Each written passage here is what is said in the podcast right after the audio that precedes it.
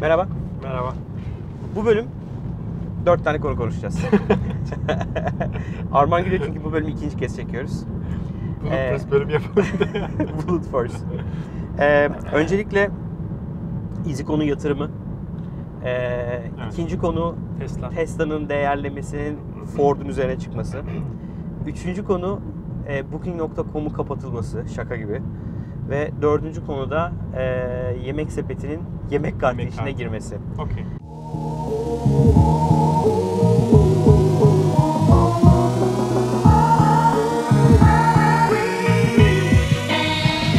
Tebrikler beyler. Iziko ekibi. Harikasınız. Bence de. Süper bir iş yaptınız. Ee, bence hani son dönemde Türkiye'deki gerçek anlamda böyle bir değerlemeyle böyle bir parayı Türkiye'ye getirebilmek 15 milyon. 15 milyon dolar dolarlık bir yatırım, yatırım aldı aldılar. Iziko ekibi. E, Zaten hızlı büyüyorlardı. Şimdi artık uçuşa geçecekler. İnanıyorum buna. Tahmin ediyorum hani e, yurt dışı yatırımları bununla birlikte artmaya başlar diye tahmin ediyorum. Çünkü hani o zaman da konuşmuştuk hani e, İran'a İran'da şu an e, operasyona başladılar. operasyona başladılar. Hani Evet. Umarım başarıların devamı gelir. Kesinlikle. Umarım daha, büyük- daha güzel haberler alırız yani. Ee, iki yatırımcı var. Ee, öncelikle Vostok Emerging Finance e, yatırım yaptı. E, yanılmıyorsam 13 milyon dolar. E, sonra da Amadeus, e, çok iyi bir ekip Amadeus ekibi. Onlar da e, 2 milyon dolar verdiler ve 15 milyon dolarlık bir yatırım turunu tamamlamış oldu. E, İziko ekibi. Iziko ekibi. E, Tahsin Barbaros, Orkun hepiniz süper adamlarsınız. Tebrikler. Ellerinize sağlık. Güzel haberin devamını Evet, bekliyoruz. e, bence Türkiye'de bu işin ne demek olduğunu çok iyi gösteren bir ekipsiniz. Tebrik ediyorum sizleri. Okey. İkinci konu Tesla. Çok enteresan bir İmkansız olay. başardılar. Evet, evet. Yani e, adamlar işte 13 yıllık bir şirket olarak dünyanın en büyük otomotiv şirketlerinden bir tanesinin değerinden daha değerler.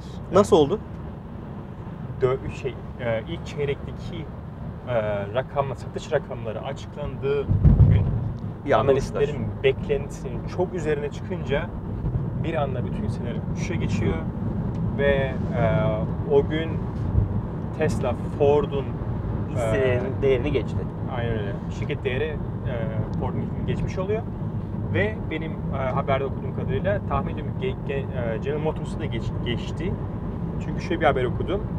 E, Tesla Amerika'nın en değerli, Değerli. otomotiv üreticisi Vay. oldu. Şeyini aldım. Çok güzel bir grafik de var onunla ilgili. Bir chart. Orada şey görüyorsunuz. En başta Ford ve e, General, Mo- General Motors çıkıyor yola. E, birbirine yakın e, değerlemelerle. Şurada bir yerde şey başlıyor. Tesla başlıyor ve kısa bir süre içerisinde 13 yıl 13 dedi. yılda. 13 yıl içerisinde Ford'u sonra General Motors'u yakalıyor ve hani böyle devam ederse belki de dünyanın en, En değerli, otomotiv şirketi otomotiv şirketi olmak e, üzere. Ya gerçekten çok şey yani. büyük, büyük bir başarı. Yani sadece tabii otomotiv İnanılmaz üretmiyorlar.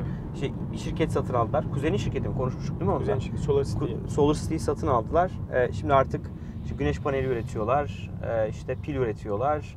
İşte dünyanın en büyük pil fabrikalarından bir tanesini kuruyorlar şimdi. Ya, tabii şey yani Tesla'yı bilmeyen işte hani elektrikli araç e, üreten bir otomotiv Evet. şirketi ve hepsinden önce davrandı ve hepsinden daha iyi bir araç çıkarttı. Patentlerini açtı. an- Mesela çok o mesela çok enteresandı. Bütün Kesinlikle. patentleri elektrik araçla ilgili tüm patentlerini açtılar ki Siz elektrikli evet, şey elektrikli araba Zaten pazarı hani büyüsün. Elon Musk şey dedi yani ben bu sektöre e, para kazanmak yani tabii ki ticari bir kuruş olduğu için para kazanacağım ama asıl amaçlarımın bir tanesi e, Dünyanın sürdürülebilir bir hale gelmesini.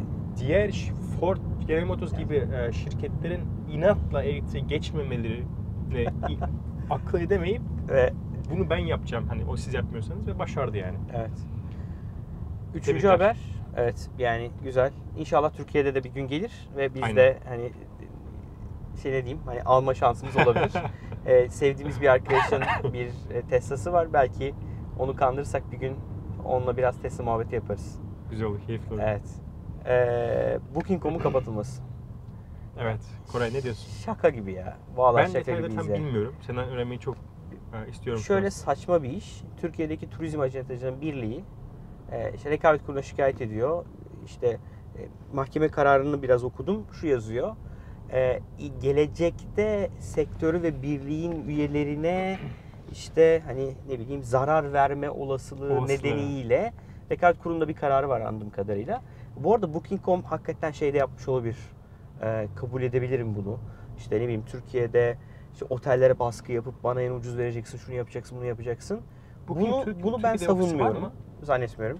Ee, bunu bunu bunu yap buna bunu sağ yapmış olabilir. Gerçekten bir ceza kesilmeliydi. Booking.com bunu ödemeliydi. Bunu kabul edebilirim.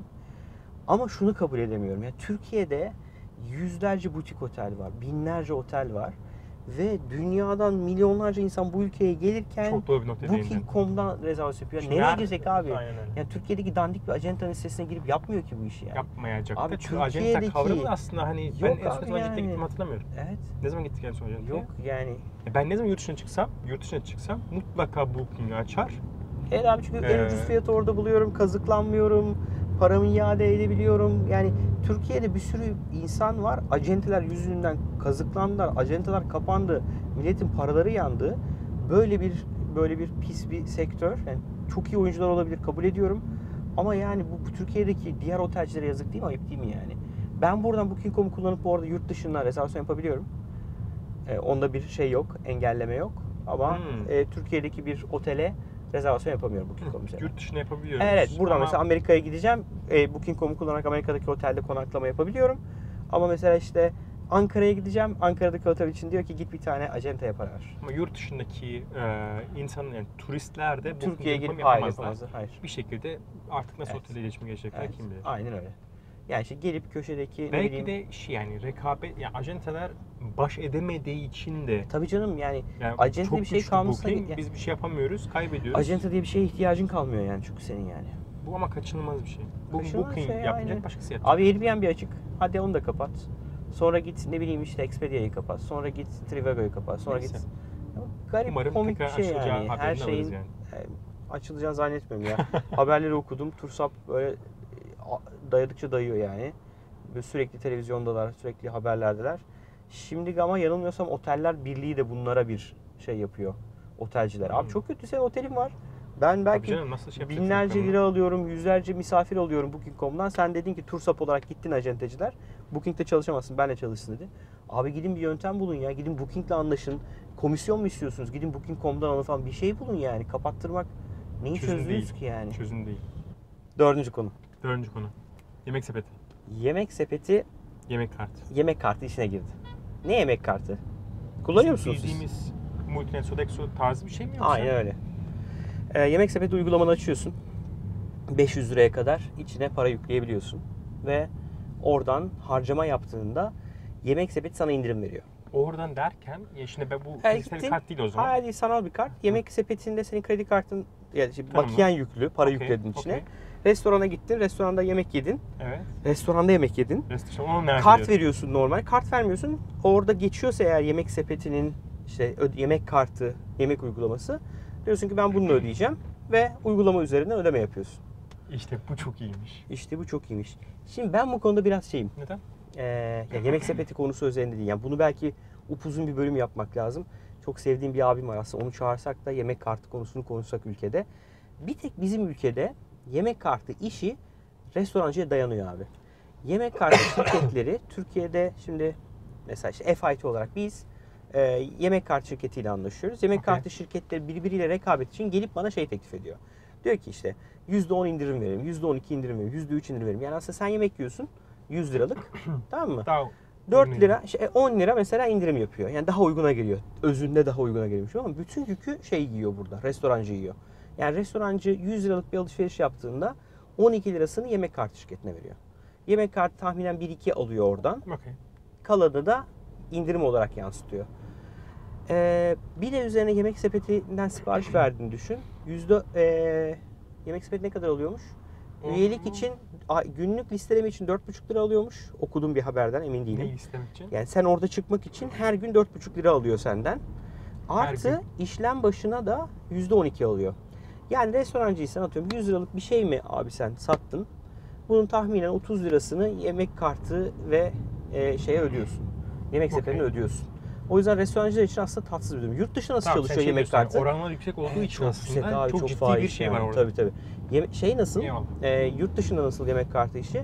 %3 firmaya charge ediyor. Yani ben mesela aldım ya 100 liralık bir yemek yedi benim personelim. Ben yemek kart şirketine 103 lira ödüyorum. Niye? Abi benim operasyondan Tam kurtarıyor tersi. beni. Tabii tabii yani tam tersi. Ben şirket olarak ödüyorum. Çünkü benim işim kolaylaşıyor abi.